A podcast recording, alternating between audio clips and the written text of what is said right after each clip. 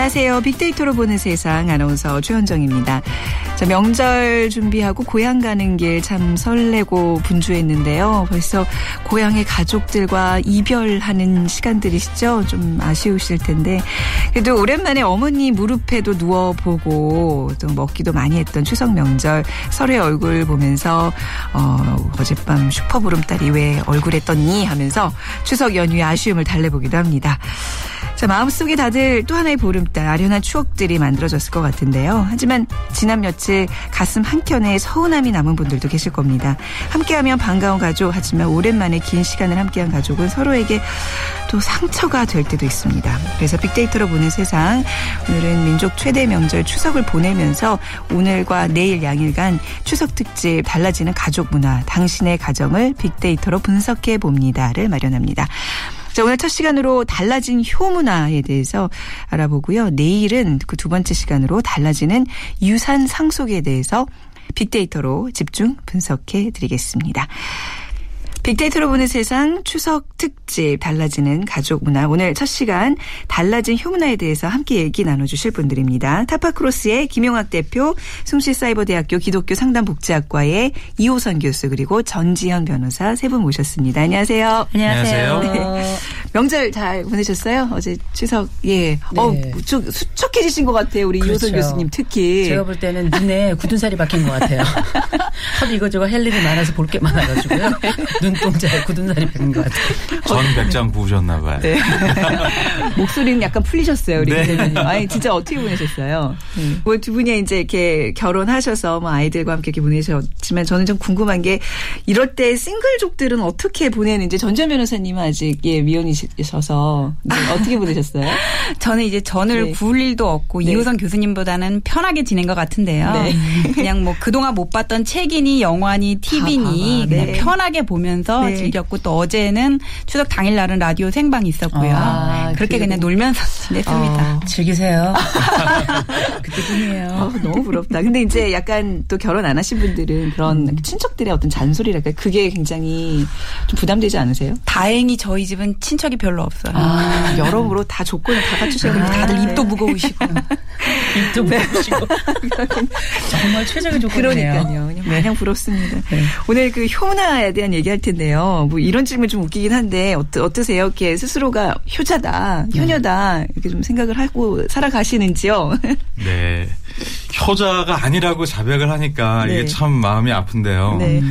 이게 부모님을 늘 가까이에서 모시지 못하는 부분은 음. 부담으로 계속 남아 있죠. 음. 그 이제 아버님이 작고하시고 난 다음에 사실 그 부분을 더 크게 느꼈는데 네. 계실 때 잘해드리지 못했던 네. 부분을 알게 되니까 늘 네. 마음 한켠이 좀 음. 무겁죠. 네. 음. 계실 때도 잘할 거 이 얘기는 진짜 그러게요. 예, 뭐 정말 오랫동안 사라지지 않는 말 중에 하나인 것 같아요. 네. 저희 집은 저희 남편이 효자예요. 네. 남편이 효자라서 어제도 전 네. 200장 구웠네요. 네. 그런데 네. 그게 세월이 지나가면서 부모를 알게 되는 것 같아요. 네. 그 결혼 초보다는 지금도 저도 부모님에 대한 음. 마음이 더 이렇게 아릿한 게 있어서 그 매년 뵐 때마다 네. 이, 이 만남이 얼마나 갈까 이런 생각이 좀 들더라고요. 음, 네. 네. 음. 자, 우리 부모님들은 효에 대해서 우리 어떻게 생각하고 있는지 먼저 시민들에게 물어봤습니다. 만약에 병원에를 아파서 가야 되겠다. 그러면 나를 모시고 병원에 가고 또 내가 우리 엄마 산소에 가고 싶다. 그러면 나를 모시고 또 산소에 가고 도움을 청했을 때 와주는 게 그게 진정한 효도라고 생각해요. 저는 일남 일녀요. 우리는 우리 아들이가 쌍둥이를 놓다 보니까 쌍둥이 보는 얼굴만 만족하고 용돈도 필요 없어요. 필요 없고 더 나이를 먹게 되면은 그때 용돈을 주면 좋고 그러면 일주일에 한 번씩이라도 전화 통화라도 한 번 해주고 어 근데 거리가 멀리 사다 보니까 생일에는 뭐 구태여 안 와도 좋고 자기 성의 껏뭐 조그만 선물이라도 해주면은 그게가 내인데는 감사할 뿐이고 용돈 뭐 10만원 줘도 만족해요. 부모를 잘 이해하고 또 자녀들이 생각하는 거하고 부모가 생각하는 거 달라요. 근데 의견 일치가 안 됐을 때 부모님의 말씀에 순종하는 거 그것이 효도다. 뭐 생일이나 명절이나 뭐 기념일이나 그런 것들 최소 20만 원은 넘어야겠죠. 용돈이요. 아플 때 어, 와서 이제 살갑게 어디가 아프냐고 이렇게 해주기도 하고 좋은 병원 알려준다든지 그러니까 외롭지 않게 한 번씩 이제 손자 손녀들 보여주고 잘 있다 하고 관심이지 가족으로서 관심이지 뭐. 어, 돈 뭐 돈 안 들어가고 부모인데 안 기대는 게 그게 뭐 효도겠죠. 예, 부모님들이 생각하는 효에 대해서 들어보셨는데요. 저만 그런 생각하나요? 이렇게 부모님들의 기대치가 점점 낮아지고 계시죠? 그렇죠. 최소한의 네. 것까지만 네. 생각하시는 것 같은데 요새는 왜 부르자방지법 이런 거 나오잖아요. 네, 네. 그러니까 이제는 옛날에는 원래 효도라는 게 왜 다함이 없다 이런 얘기가 네. 있잖아요.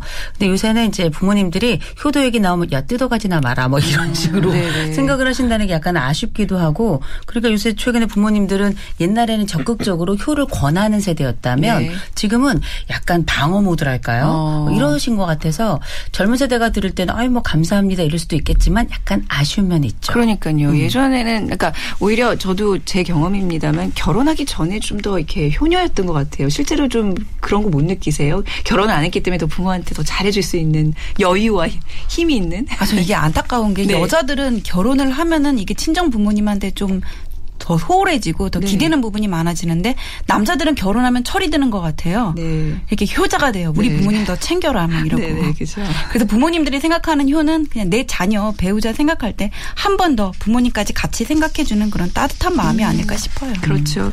자 부모님들이 생각하는 효를 저희가 들어봤다면 이제 자녀들이 생각하는 효까지 마저 듣겠습니다. 거의 한 이틀에 한 번꼴로 부모님한테 전화를 드리고 있습니다. 능력이 없어지시면 제가 모실 생각까지도 갖고 있고요. 저희 장모님 댁은 제가 그 다달이 용돈도 드리고 있습니다. 거기는 이제 형편이 좀 어려우시기 때문에 그 정도가 이제 효도가 아닐까라. 네, 저는 일주일에 한 번씩 부모님 찾아갑니다. 가깝다 보니까 애들도 자주 봐주시고 해서 그런 면이 서로 좀 도움되는 면도 있거든요. 저는 매달 부모님께 용돈을 한 20만 원씩 드립니다. 일단 맞이기도 하고요. 성의 표시는 항상 해야 되는 거고요. 지금까지 저 키워주셨는데 당연한 거죠. 효도하기 좀 어렵죠. 그냥 먹고 살기 힘들고 아무래도 마음은 있는데 저 같은 경우는 이제 결혼을 해서 따로 나와 사는데 떠나왔어도 마치 이제 같이 사는 것처럼 챙겨드리는 게 가장 중요하다고 생각을 하고 뭐 집에 가서 밥 먹을 수도 있고 우리 집에 오셔서 식사를 대접해드릴 수도 있고 외식도 하고요 부모, 자식 간의 어떤 그런 끈끈한 그런 거를 유지를 하는 것이 곧 효도라고 생각을 합니다. 나이가 들면은 제일 힘든 게 당신들의 존재감에 대한 희박함 그게 아마 제일 힘들 거예요. 당신의 존재감을 내가 계속 알고 있다고 연락을 자주 드리는 거. 일 없이 오늘 날씨가 그쪽에 서울은 맑은데 어떠세요? 하고 전화 한번 드리고. 제 자식한테 공경받으려면 제가 먼저 어른을 공경을 해야죠. 시어머니 같은 경우도 어떤 걸 요구하셨을 때 하기 싫지만은 내가 할 수 있는 범도 내에서는 가서 도와드리고 같이 그리고 좋은 음식을 먹어서 효가 아니라 하는 사람도 마음이 편하고 받는 사람도 부담이 없을 때 그게 알맞은 효라고 생각을 해요.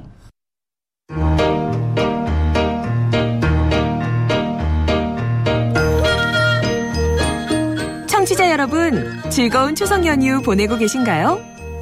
지금 여러분께서는 최원정 아나운서가 진행하는 KBS 일라디오 빅데이터로 보는 세상 추석 특집 변화하는 가족관계 첫 번째 시간 빅데이터로 풀어보는 효문화의 변화에 대해 듣고 계십니다. 타파크로스 김용학 대표 심리학 박사 이호선 교수, 전지현 변호사와 함께 하십니다.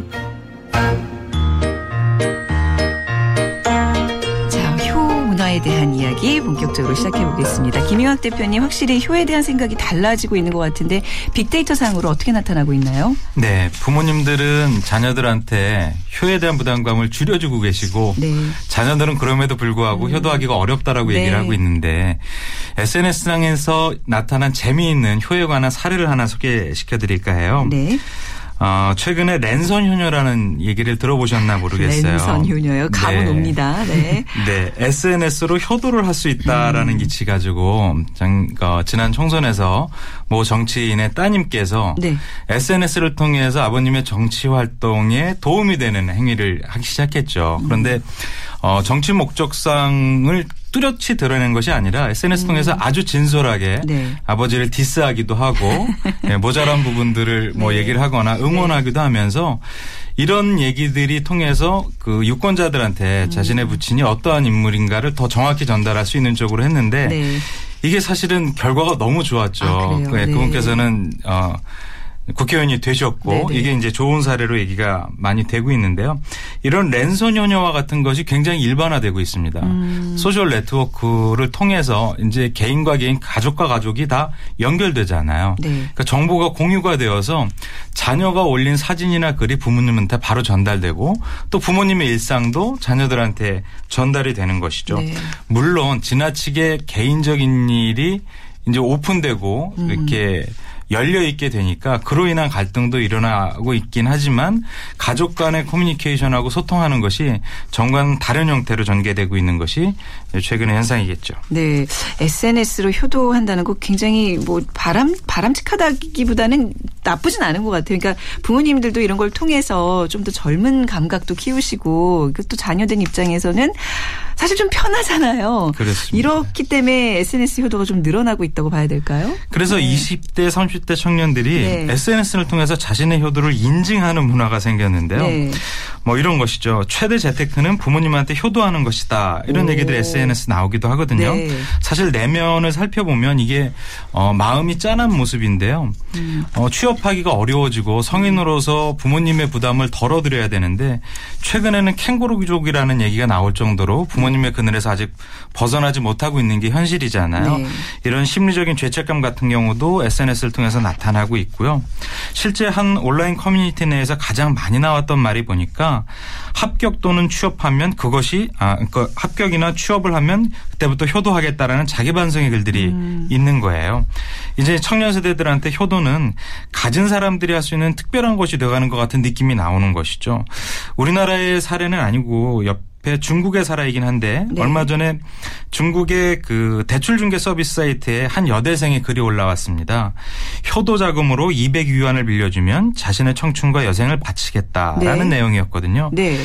어, 사천 사범대 졸업생인 여, 여성이었는데요. 부모님들한테 보답하기 위해서 2천만 위안을 빌리고자 하는 것이죠. 음, 그럼 한 우리나라 돈으로 얼마 정도 되는 거예요? 어, 얼마 정도 될까요? 한 3천만 원 이상이 아, 예, 어, 되겠죠. 부모님을 위해서 네. 네. 그래서 뭐 이제 부모님들한테 집을 네. 해드리거나 네. 뭐 이런 그러니까 사회 구조적인 문제 때문에 음. 자신의 효심은 있으나 이걸 네. 실행하지 못하는 어, 사회적인 현실 이런 부분들의 아픔이 나와 있는 건데 사실 이러한 사례는 지금 지금 우리나라에도 존재하고 있다라고 그럼요. 봐야 될 것 같습니다. 그럼요. 그러니까 결국 효 문화라는 것도 시대를 다 반영하고 있는 거잖아요. 그렇죠. 네. 효라는 게 사실은 도리잖아요. 네. 예, 이게 내가 도리 인간으로서 해야 될 기본적인 길을 충분히 하지 못했을 때 네. 사람은 거기서 오는 일련의 죄책감을 경험할 수가 있는데 이제 지금 같은 경우는 내가 원튼 원치 않든 저절로 불효자가 되는 음. 상황이 돼버린 거잖아요. 네네. 아 취업을 내가 공부를 열심히 안 한 것도 아니에요. 열심히 네. 공부했는데도 취업은 안 되는 거고 또 취업을 했다 하더라도 내가 충분히 과거에 준비했던 것만큼 봉급을 또 많이 받을 수 없는 세상이 되었고 그러니까 요새는 뭐, 뭐 3포, 5포, 7포 하다가 지금 N포 세대가 되었다 이렇게 이야기를 하는데 n이 이제 어떤 아, 숫자든 계속 뒤로 계속, 붙을 수 있는 아, 거죠. 네네. 네. 이렇다 보니 사실은 어떻게 보면 지금의 효의 척도라는 게 물론 번듯한 직장 갖는 것만이 효는 아니지만 네. 그래도 이렇게 잘 사는 모습 보여주고자 하는 젊은 청년들의 음. 아픈 모습을 보여주고 있는 것 같아서 아쉬운 점이 있죠. 네. 효도 방식의 변화와 관련된 중요한 키워드가 있다면서요? 네, 아까 전전 변호사께서도 네. 잠깐 말씀을 네. 주셨는데요. 그 키워드가 셀프 효도라는 아, 것이죠. 셀프 효도. 음. 지난 2년간 빅데이터상에서 셀프 효도 가지고 분석을 해보니 보니까 어, 2013년에 비해서 2014년에 약 24%가 증가를 했습니다. 네. 특히 명절이나 추석과 같은 기간에 이런 셀프 효도에 대한 키워드가 갑자기 급증을 하게 되고 있는데요. 셀프 요도라는 용어를 잘 못 들어보셨죠? 처음 들어봤어요. 개념 정의를 해보면 네네. 네. 결혼 이후에 서로 배우자 상대방한테 네? 자신의 부모에 대한 효도를 아. 강요하지 말라 라는 어. 얘기거든요. 각자 부모는 자기가 알아서 챙기자 뭐 이런 거예요? 그렇죠. 어. 그러니까 어, 결혼하고 나니까 남자가 효자가 된다라는 얘기의 이면에는 네. 이런 것이죠. 자신의 부모를 자신이 챙겨야 되는데 네. 며느리인 나보고 자신의 부모를 챙기라고 하는 네. 남편에 대한 어, 아내의 불만 어. 혹은 그 반대 입장도 마찬가지, 네. 마찬가지가 네. 되는 것이죠. 그러니까 이것 때문에 다투지 말고 음. 각자 부모님을 각자가 챙기자. 이거 참 그런 현상이니까 마음이 아픈 얘기인 네. 것이죠. 네. 최근에 이 남성과 여성의 눈높이가 많이 평등해지죠. 이 눈높이라는 게 결국엔 여성의 사회 진출이 많이 좋아지고 경제적인 자립도가 높아지고 그러면서 예전의 가족 관계하고서는 많이 좀 달라지지 않았습니까? 음. 그래서 그런데 불구하고 여성도 똑같이 그 가사 분담을 하고 음. 가사 노동을 오히려 전담하는데도 불구하고 네. 사회 활동을 하니까 사실은 조금 불공평할 수가 있는 것이죠. 그래서 이런 것 때문에 여성 관련 커뮤니티에서 셀프 효도를 통한 아, 이런 셀프 효도를 둘러싼 여러 가지 얘기가 왔다 갔다 하고 있는데요. 네. 어 아내한테 병든 시부모를 모른 척 해야지 되겠느냐라는 남편의 입장 혹은 결혼 전에 불효자자로 지내다가 이제 와서는 효자인 척하는 남편을 비난하는 이런 얘기들이 온라인 커뮤니티에서 굉장히 이제 많은 댓글에 달리면서 이슈가 되고 있는 것이죠. 네, 셀프 효도란 단어 자체가 벌써 많은 갈등을 잠재적으로 이렇게 갖고 있을 것 같아요. 뭐 사례가 있을까요? 네. 어, 실제로 보니까 네.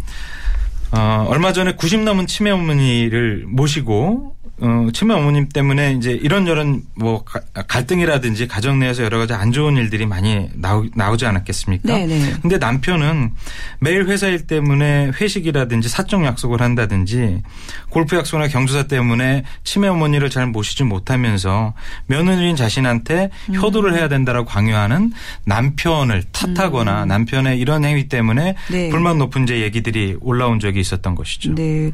어, 셀프 효도 그냥 처음에 들었을 때는 때는 그냥 단어 자체에서는 그런 느낌을 못 받았는데 이런 사례들을 좀 접해 보니까 조금 진짜 마음이 안 좋네요. 굉장히 좀 부정적인 이미지가 좀 강해지는데요. 네. 그렇죠. 요새는 그 연인들 네. 요새 중고등학생뿐만 아니라 대학생들도 연인들이 함께 만나잖아요. 네. 더치페이를 한대요. 음. 각각 네가 먹은 건 네가 메고 내가 먹은 건 내가 뭐 내자 이런 네, 네. 분위기로 간다. 그게 이상한 게 아니고 당연하게 그렇게 문화가 거예요. 되었는데 네. 그와 마찬가지로 이제 이 세대들이 이제 결혼 정년기에 들어서면 아마 이런 일이 더 많아질 겁니다. 음. 그러니까 최근에 나온 나온 신종 단어들 중엔 니네 엄마 우리 엄마 아. 라는 단어들이 있거든요. 니네 엄마 네가 챙겨 내 엄마 네. 내가 챙길 테니까 네. 그러니까 이거는 굉장히 가족의 개념에서 벗어난 단어거든요. 그렇네요. 남남일 때나 그렇지 심지어 우리는 사회적으로 어떠냐 우리 엄마라는 말을 썼거든요. 네. 그 나훈아 씨의 홍시에 보면 우리 엄마가 보고 싶구나 뭐 이런 노래가 있어요. 네. 그러니까 우리라는 개념 자체가 우리 문화가 가지고 있는 굉장히 중요한 가치인데 그렇죠. 이게 사실은 이제 특별한 경제적 상황이나 이런 음. 특정한 문화적 변화에 따라 알아가지고 네. 셀프여도 이게 그렇게 바람직하지는 않은 것 같아요. 그 전재 변호사님 혹시 효 문화와 관련된 법안들이 있을까요? 어, 네. 효 문화가 네. 일부 바뀐 면은 있지만 네. 그러나 그렇더라도 기본적으로 가장 가까운 가족인 부모 자식 간에는 부양 의무라는 게 있으니까 법률로 담보할 필요는 있겠죠. 네. 어, 최근에 추진되는 불효자 방지법이 가장 대표적인 예라고 볼 수 있어요. 네. 이 불효자 방지법의 골자는 부모가 돈을 주거나 등기를 이전하거나 하는 식으로 재산을 줬는데 자식이 제대로 부양을 안 하고 불효를 하면 도로 뺏는다는 거예요. 네. 그러니까 평생 일구신 재산 받 았으면 마땅히 의무를 다하는 게 맞겠죠. 그렇죠. 네. 또 이거는 특별히 효하고는 무관하게 부수적으로 나오는 문제이긴 한데 또 이 부모님 부양한 비용이 증여받은 재산의 가액과 대등한 정도로 인정이 된다면 자식 연금이라고 해서 증여세도 면제를 받을 수가 있어요. 그러니까 뭐 무상으로 받은 게 아니라는 거죠. 네. 어, 불효자 방지법 전에도 기여분이라고 해서 자식 중에 부모를 특별히 봉양하고 모신 자녀는 상속 재산 중의 일부를 더 가져갈 수가 있습니다. 네. 또 살해나 상해 치사 같은 정말 심각한 폐륜을 한 자식은 음. 법적으로 상속인으로 법적으로도 상속인으로 인정을 안 했고요. 네. 이렇든 저렇든 효도하는 자식한테 혜택이 더 가는 제도는 계속 있었던 거라고 아, 볼수 있습니다. 법률로도 법안 법안들로도 음. 이렇게 어떤 부모 자식 간의 관계를 규정하고 있는 게 굉장히 생각보다 많군요. 옛날에는 예. 효 불효자가 나오잖아요. 네. 그럼 동네에서 걔를 멍석에 둘둘 말아가지고 아. 멍석말이를 한 다음에 네. 쫓아내고 그 집을 불을 질렀어요. 진짜로요? 그러면. 아. 그렇게 얘기하시니까 너무 무서워요. 갑자기. 잘하세요. 잘해. 네, 특히 우리나라가 이제 네. 이런 부양 의무가 좀 다른 나라들에 비해서 정서적으로 좀 강한 편이다 이렇게도 얘기하는데 다른 나라들의 사례들과 좀 비교해 볼 수 있을까요? 어, 이번 추진되는 불효자 네. 방지법 같이 배은행위가 있을 때 네. 이미 넘어간 재산 돌려받을 수 있게 하는 거는 외국에도 이미 있었어요. 네. 유럽 국가에도 그러니까 이미 발의되는 법을 가지고 윤리적인 문제인 효를 법적으로 강제할 수 있느냐 이렇게 비판하는 거는 적, 저는 적절하지 않다고 봅니다. 네. 그러니까 문제는 앞으로 법원이 불효의 범위를 어디까지로 인정하실까 인정할 것인가 하는 음. 점이겠죠. 또 이웃나라 중국이나 싱가폴은 여기에서 더 나아가서 자식이 부모를 정기적으로 찾아뵙는 거를 법제화하고 있어요. 그러니까 방문 횟수까지 정해서. 아 그래요? 예, 또 아까 지금 멍석말이 교수님께서 네. 말씀하셨는데 싱가폴은 뭐 네. 태형이라고 해서 네. 법 집행 엄격한 걸로도 유명하잖아요. 네네. 부양 의무 제대로 이행 안 하면 징역까지도 받을 어, 수 있고요. 네. 이 고령화 시대고 가치관이 변하는 거는 다 마찬가지인 것 같아요. 오죽하면 저런 법까지 나왔을까? 그러게요. 오죽하면 맞아요. 방문 횟수를 정한다. 근데 이거 약간 우리나라에 만약에 적용된다면 우리 우리나라 그 또 부모님들 그 또 약한 마음에 왔다 갔다고 그냥 거짓으로 신고하는 어. 그런 또 폐해도 있을 것 같아요. 네. 그럴 수도 있을 것 같은데 네. 사실 이 효도법이라고 하는 게 얼마나 말이 안 되는 법이에요. 음. 그럼에도 불구하고 지금은 부모 자식 간의 관계가 네. 단순히 뭐 효도를 한다 안 한다가 아니라 가해자 피해자 아. 상황이 돼버린 거예요. 그렇죠. 네. 너무 이게 안타까운데 이제 문제는 이 효도를 한다 안 한다 부양을 한다 안 한다의 문제가 개인의 문제가 아니고요. 이미 이게 사회의 문제가 되어가고 음. 있기 때문에 이 부분에 대해서 적정 수준의 어떤 사회적 합의는 좀 필요하지 않을까 싶어요. 네. 개인적으로 이런 명절 이렇게 방송하면서 항상 이렇게 명 명절 이후에 이혼율이 높아지고 있다 이런 뉴스 전하는 게 참 마음이 안 좋고 좀 되도록 이런 얘기 안 했으면 좋겠는데 그래도 한번 좀 효문하니까 좀 얘기를 좀 더 해보겠습니다. 이 효 문화가 이혼율에 영향을 좀 미칠까요? 어떻게 좀 그 통계로 좀 전지현 변호사 설명해 주실 수 있나요? 아, 네. 저 설이나 네. 이 추석 네. 지나고 이혼 문제로 변호사 사무실 찾는 분들 늘어나는 건 맞아요. 근데 그걸 실감하세요? 예. 어. 그 전체적인 통계를 보면은 네. 명절 연휴 끝나고 이혼 소송이나 협의 이혼이 20% 정도 증가를 한다 아, 그래요. 아, 전체적으로 보면. 네. 그러니까 영향을 미친다? 부정할 수는 없을 것 같고요. 네. 그러니까 우리나라는 이 부모 자식 의존 관계가 상당히 깊단 말이에요. 음. 가족을 또 식구라고 하잖아요. 한 네. 집에서 밥을 같이 먹는 사람.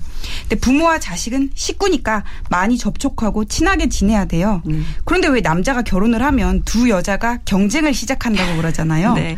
며느리 그리고 시어머니. 그러니까 아들 과정에 관여하고 싶은 부모와 독립적으로 살고 친정 부모부터 챙기고 싶은 며느리 간에 갈등이 생기는 거죠. 네. 그냥 이것뿐이면 좋은데 또 요즘 다 살기 힘들단 말이에요. 네. 애들 교육비 대기도 힘든데 네. 부모님 생활 비 들여야 한다 그러면 왜 그렇게 많이 하냐부터 시작해서 이제 경제적인 갈등까지 불거지면 가정의 위기가 생기는 거죠. 네. 그러니까 이런 갈등들이 내재돼 있다가 명절에 가족들이 다 모두 모인 자리에서 여성분들이 특히 폭발을 하고 변호사를 찾는 경우가 많습니다. 확실히 이 법조계에서 이제 많은 이런 사례들을 접하다 보니까 거의 뭐 오랫동안 누군가와 사셨다는 그런 느낌이 들 정도로 너무 실감나게 전주 변호사께서 이렇게 설명을 해주셨는데 그 좀 이제 밝은 얘기 해보겠습니다. 뭐 효도하면 사실 좋은 거잖아요. 우리가 이제 효도를 실천할 수 있는 가장 가장 쉬운 방법 선물로서가 아닌가 싶은데 최근 부상하고 있는 효도 선물 어떤 게 있을까요? 네, 지난 1년간의 효도 상품 목록을 빅데이터로 분석을 해보니까요. 네. 단연 건강용품이 1, 1위로 나왔습니다. 약 62%. 2위로는 효도여행이 약 27%로 나왔는데요. 주목할 만한 얘기는 효도여행 중에서 크루즈 여행이라는 상품이 음. 약 16%를 어우, 차지하고 있습니다. 굉장히 크루즈 여행 하면 네, 고급스러운 고급 여행이거든요. 네. 비용이 굉장히 많이 들어갑니다. 그런데 이 비용이 많이 들어가는 크루즈 여행을 부모님들한테 효도하기 위해서 준비하는 자녀들이 많다는 것이죠. 네. 최근 중년들의 로망이거든요. 꿈의 여행으로 크루즈가 부상하면서 7순, 8순 부모님들의 50주년 결혼 기념일 상품으로 자식들이 어, 크루즈 상품을 선물하는 것이 유행이라고 음. 저희 집도 그런 것 같아요. 어, 네. 예, 그래서 이게 이제 비용이 많이 들어가니까 네. 사실 오래 전서부터 준비해야 되는 거죠. 저랑 어, 동생이. 적금 적금 붓고 네, 계세요? 그런 식으로 네. 해서 어, 특별한 날에 선물을 네. 하기 위해서 이제 미리미리 네. 준비를 하는 것이고요. 또 이런 것 때문에 꼭 크루즈는 아니지만 네. 자녀들이 부모님한테 뭔가 기념이 될 만한 걸 선물을 하면 네.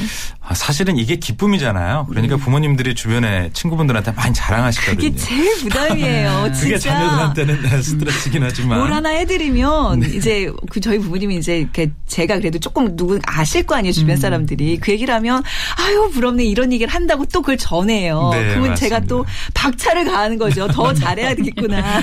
아까 잠깐 말씀드렸던 이, 이 기쁨도 SNS를 통해서 네. 확산되다 보니까 아. 닌 누구 집은 이모네 누구는 음. 저쪽 집 누구는 이거 해줬다라는 게 SNS에 음. 올라오거든요. 부모님은 저희한테 뭐라고 하시지 않지만 네. 그걸 보는 자식들 마음은 또 한켠에서 부담이 되는 거죠. 캡처해서 보내시잖아요. 그러니까. 네, 세 번째로 차지한 게 또 재밌는데요. 네. 바로 효도 성형입니다. 음. 예, 성형을 이제 효도라는 컨셉을 붙여서 부모님께 네. 선물을 해드리는 거죠. 저도 이건 꼭 해드리고 싶어요. 네, 네 그렇죠. 이 안티에이징 음. 요즘 유행이잖아요. 부모님의 주름살을 네. 성형을 통해서 예, 없애드리는 것이죠. 부모님 세대도 이제는 미에 대한 관심이 예전에 비해서는 굉장히 늘어났거든요. 네. 그리고 고령화 시대잖아요. 네. 앞으로 굉장히 더 오래 건강하게 사실 수 있으니까 그런 부분에 있어서 미적 요구도 욕구도 이제 높아지는 것이죠. 그래서 최근에는 최 어, 최고의 효도 상품 트렌드로 성형 효도 성형이 이제 유행을 음. 하고 있는 것이죠. 네. SNS로 효도 선물 보내는 그런 문화도 좀 있다면서요? 네, 저희가 친구들끼리 네. SNS로 기프티콘 같은 네네네. 거 선물해 주는 것처럼 부모님께도 이런 어, SNS 기프티콘 가지고 네. 다양한 선물을 해주고 있는 것, 해드리고 있는 거죠. 부모님께 기프티콘이나 모바일 쿠폰으로 선물을 했다는 얘기가 약 30% 이상 증가한 걸로 분석이 됐고요. 어, 재미있는 예로는 한 네티즌이 배달 앱으로 50% 세일 기간에 맞춰서 부모님한테 맛있는 음식 배달을 해드린 음. 것이죠. 음. 그러니까 마음이 예전엔 마음은 있으되 이런 것들을 하기 위한 방법이 시간이 걸리거나 불편했는데 네. 이제는 뭐 굉장히 편한 일들이 많아지니까 그렇게 해드리고 있습니다. 이런 모바일 선물이 좋은 점은 그러니까 어, 전문적인 구매 패턴에서 보면 저희가 couch tracking이라고 하는데요. 언제든지. 네. 네. 그러니까 소파에 앉아서 음, 어, 구매에 네. 필요한 정보를 쭉 tracking하고 있다가 네. 그게 이제 뜨면 바로 네. 구매를 하는 걸 couch tracking이라고 어. 하는데 부모님한테 뭐 선물해 드려야지라는 마음을 갖고 있다가 네. 그에 적합한 뭐 세일 기간이 되었던 품목이 딱 정보망에 올라오면 바로 결제를 하는 음. 이런 SNS를 통한 효도도 많이 일어나고 있는 것 같습니다. 네. 기프티콘과 모바일 쿠폰으로 선물을 하기 위해서 그 결, 선제 조건이 있잖아요. 네. 네. 스마트폰을 사드려야 된다는 거. 그렇습니다. 그러니까 전에는 말씀 나눴습니다만 여러 가지로 부담이 계속 부담으로 커지고 있는 의외로 부모님들 이런 거 아유 우리 엄마 이런 거 못하니까라고 네. 그렇게 하기보다는 보내드리면 그 과정에서 또 배우시잖아요. 굉장히 즐거워하시더라고요. 네. 저희 부모님은 일제 네. 시대에 태어나셔서 어렵습니다. 제가 저희 어머님께 네. 문자를 알려드린 적이 있었는데요. 네. 문자 처음에 굉장히 힘들어 하셨거든요. 네. 그런데 어머님이 그 신세대들이 쓰는 음. 크크흐서부터 네, 이모티콘. 을 쓰는데 네. 어머님이 너무 귀여운 거예요. 네. 그런 즐거움도 굉장히 크더라고요. 네. 저 오늘 변화하는 효도 문화 얘기를 해봤는데요. 오늘 얘기 좀 정리를 해보자면요. 네. 어, 최근에 이렇게 SNS처럼 디지털 매체가 효도하는 방식에 접목되면서 여러 가지 네. 이제 문화들이 바뀔 수 있거든요. 그래서 네. 너무 큰 의미를 두는 큰 효도만 생각하지 마시고 네. 일상에서 간편하고 쉽고 편안하게 할수 음. 있는 일상적 효도를 좀 하는 것이 중요할 듯 싶고요. 이런 SNS가 편리함이라든지 일상적 효도만 가능케 한 것이 아니라 그에 대한 반작용도 있다라고 말씀드리지 않았습니까? 그래서 SNS를 통한 어떤 어 부담이라든지 스트레스에 대한 자기 조절 같은 것도 굉장히 중요해서 건전한 문화로 SNS를 활용하는 것도 중요한 네. 듯 싶습니다. 네. 전전 변호사 그 명절 후에 변호사들 바빠진다고들 알고 있는데 변호사 사무실 찾으려는 분들에게 좀 어떤 얘기 좀 들려주고 싶으세요? 네, 이제 이혼하면 재산 네. 얼마나 가져갈 수 있냐고 찾아오시는 음, 네. 분들이 많은데 네, 네. 이 인생이 중요한 전환점이잖아요. 네. 그러니까 이 문제는 쉽게 결정할 수 없어요. 누구나 마찬가지겠지만. 근데 얘기를 들어보면 와 정말 견딜 수 없겠구나 하는 생각이 음. 들긴 하는데 네. 한편으로는 그런데 중요한 결정을 내리기 전에 상대방과 대화가 안 된다면 먼저 나 자신의 문제점은 없는지 맞아요. 혼자만의 시간을 필수적으로 가져보는 거 권해드리고 싶습니다. 네. 자 유선 교수님 오늘 효에 대한 생각, 좀 개념이 많이 변하고 있다는 걸 느꼈는데, 자, 지금 이 시대에 효 어떻게 정리 내릴 수 있을까요? 어, 지금은 뭐 경제가 좀 어렵다 보니 본의 아닌 합가가 또 증가하고 있잖아요. 네. 그래서 그 전에 핵가족이 한참 증가했다가 지금 다시 대가족제로 가고 있는데, 이렇게 새롭게 문화가 바뀌고 효도에 관련된 문화도 계속 바뀌어 왔었는데, 갈등이 커질 수도 있겠지만 또 관심과 고마움이 또 커질 수 있는 게 이 새로운 문화가 가져다 주는 특징인 것 같아요. 그래서 네. 약간 힘들고 어느 정도는 좀 부담은 있겠지만 약간의 부담이 우리의 긴장을 더 그 삶을 더 풍성하게 만들고 네. 이런 긴장이 있어야 기타도 줄이 드르륵 나는 거잖아요. 네. 이런 긴장이라 생각하시고 네. 받아들이신다면 네. 그거 약간 더 편안해지지 않을까 싶습니다. 아, 네, 오늘 좋은 말씀 잘 들었습니다. 타파크로스의 김용학 대표, 승실 사이버대학교 기독교 상담복지학과 이호선 교수 그리고 전지현 변호사 세 분 진심으로 감사드립니다. 감사합니다. 감사합니다. 자, 오늘 달라지는 가족 문화, 당신의 가정을 빅데이터로 분석해 봅니다. 첫 시간으로 달라진 효 문화에 대해서 알아봤고요. 내일 2부는요, 달라지는 유산 상속이 마련됩니다. 자, 내일 오전 11시 10분에 다시 찾아뵙겠습니다. 지금까지 아나운서 최원정이었습니다.